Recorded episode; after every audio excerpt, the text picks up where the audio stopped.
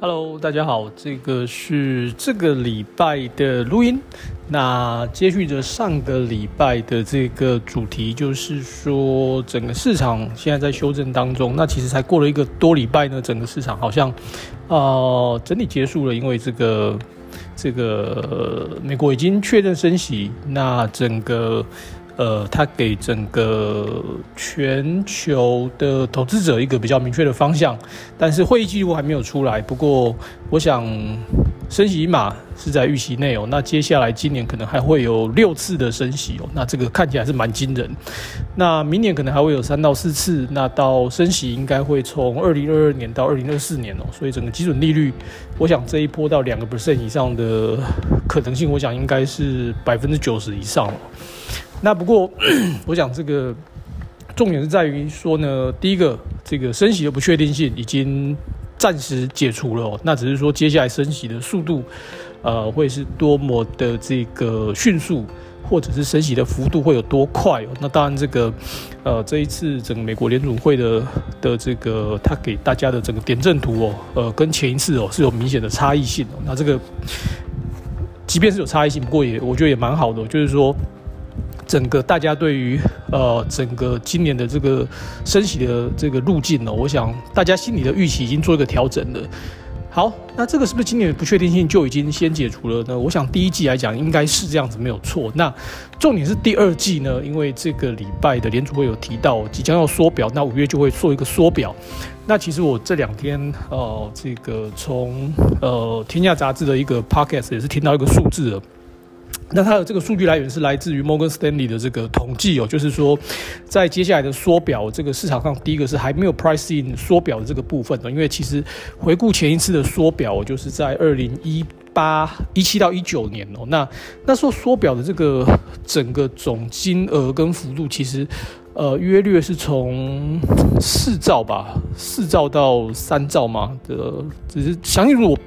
我想这边我也没有很明确的这个数字哦。那不过 anyway，就是这一次呢，这个摩根士丹利的这个预估是说到二零二四年哦，整个美国的资产负债表会从九兆到六点二兆哦。那以幅度来讲，这个真的是很大哦，这个百分之五十哦。那我想重点第一个是说，缩表等于是从市场上。把流动性收回来哦，因为升息呢，我想其实影响并不是那么的大。为什么？因为升息是大家的资金成本变贵，那只要我的生意可以做，我只要赚的够多钱哦，资金成本变贵只会压抑我，压抑我这个做生意的周转率，然后这个让我的这个做生意的这个的这个成本呃变得比较高哦。但是那不代表说我不会做生意，但是缩表这件事情呢，就等于是市场上的流动性把它抽掉。那抽掉流动性呢，就等于是等于就真的就是这个，呃，把海水哦，把它从涨潮变退潮。那这个部分其实，在呃，我记得在二零一八年的下半年吧，那时候其实市场上也有经历过类似的状况。那不过整个来讲哦，这个缩表，我想这个确实是很大的影响因子哦。所以第一季的不确定性的升息，呃，升息的不确定性已经拿掉了。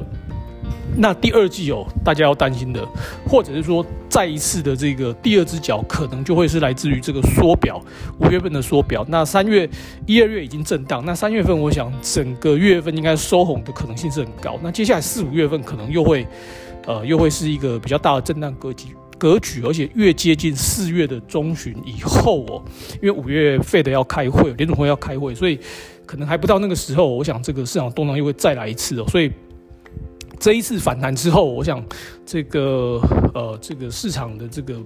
的这个价格的反弹的幅度哦，大家要要要去留意哦。不过，我想有一些的这个股票的这个在这一次的反弹过程当中，已经大概就已经把底部呃打出来了。那这个我想有很多的股票都会慢慢的浮现了。那因为这个，呃，我想我们现在，呃，投资的面向会越来越广，所以可能，呃，也会看一些这个美国的股票，比如说这个美国的这个电动车的股票啊，或者是说，当然这个说 Tesla 或者是 Rivian，呃，这个或是这个像这样的股票，或者是说整个，啊这个。电池哦，其实我想未来这个固态电池哦，会是呃取代所谓的这个呃磷酸锂铁电池哦。Tesla 先要做磷酸锂铁哦，或者是以前的这个锂电哦，这个都会是一个趋势哦。所以如果以长线来讲，我想电池一定是电动车最主要的 key 哦。那这个我想现在全世界可以挂牌的公司，呃，老实讲其实也不太多。那呃，磷酸锂铁，我觉得大家可以理解。那固态电池的这个呃公司，我觉得是可以长期哦，我讲的是长期哦来关注哦，因为这个呃很多的这个车厂哦，现在已经都转往要做固态电池哦。那这个以后固态电池的成长性呢，我想绝对不是什么一倍两倍哦，那个可能是五倍到十倍哦。那台湾的部分呢？我想第一个就是电动车，我觉得今年还是主流啦。那经历过一二月份的震荡，三月份的股票已经慢慢的跑出来，我觉得这个也是蛮明确的。那第二季如果有在震荡呢，电动车的股票还是不错。那然后一些这个像是呃下半年会有电子旺电子旺季的股票，譬如说是一些下游的组装。那乃至于到这个，乃至于到这个，呃，工业之母这个 PCB 哦，这个相关的一些软板，我觉得这个都还是不错的。那另外机器比较高的一些，像是 IC 载板，这个可能呃空间就不是太大了。这个其实老实讲，我是很担心哦，因为这个呃这个 IC 载板这个行行业，大家都看得非常好，但是。这个礼拜有一个最重要的讯息哦，那跟大家分享。那这个也不是在推荐股票，就是这个礼拜有一个有一家公司叫这个真鼎哦，它要杀进来做 IC 载板哦。那当然它要做的是 ABF 哦的这个部分哦。那这个我想对现在很多已经在市场里面的这个的这个经营者，呃，我想这个现在感受不到压力哦，但是坦克车开进来，我想这个。这个这个旁边的一些装甲车可能都要有很大的这个影响力。那短期内看不出来，但是过了两年三年来看哦，现在股价可能都会是非常非常的这个呃，就蛮高的啦。好，那另外在其他的投资面向的部分呢，我想台湾今年还是有很多股票是可以投资的。这个呃，电子可能 valuation 高的，我想今年还是跑跑不掉。这个受到利率上扬的影响被压抑，而且成长性如果没有够好，这个今年的压力一定是非常非常的大哦。这个我想，呃，想法还是没有变的。那这个金融股，我想只要是升息，应该这个 cycle，因为台湾在上个礼拜也升息哦，这个也是无预警哦。那但是台币其实并不会升哦，因为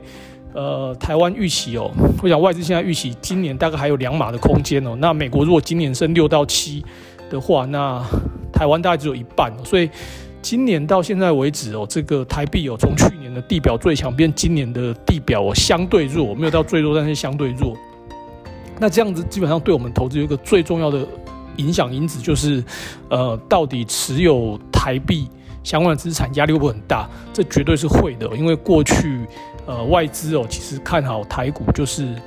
因为台币升值，那台股也会涨。那今年如果台币会贬值哦，那台股的上涨压力就很大了。那很大不代表说这个投资不好做，其实今年还是有真的是有很多股票是还不错的，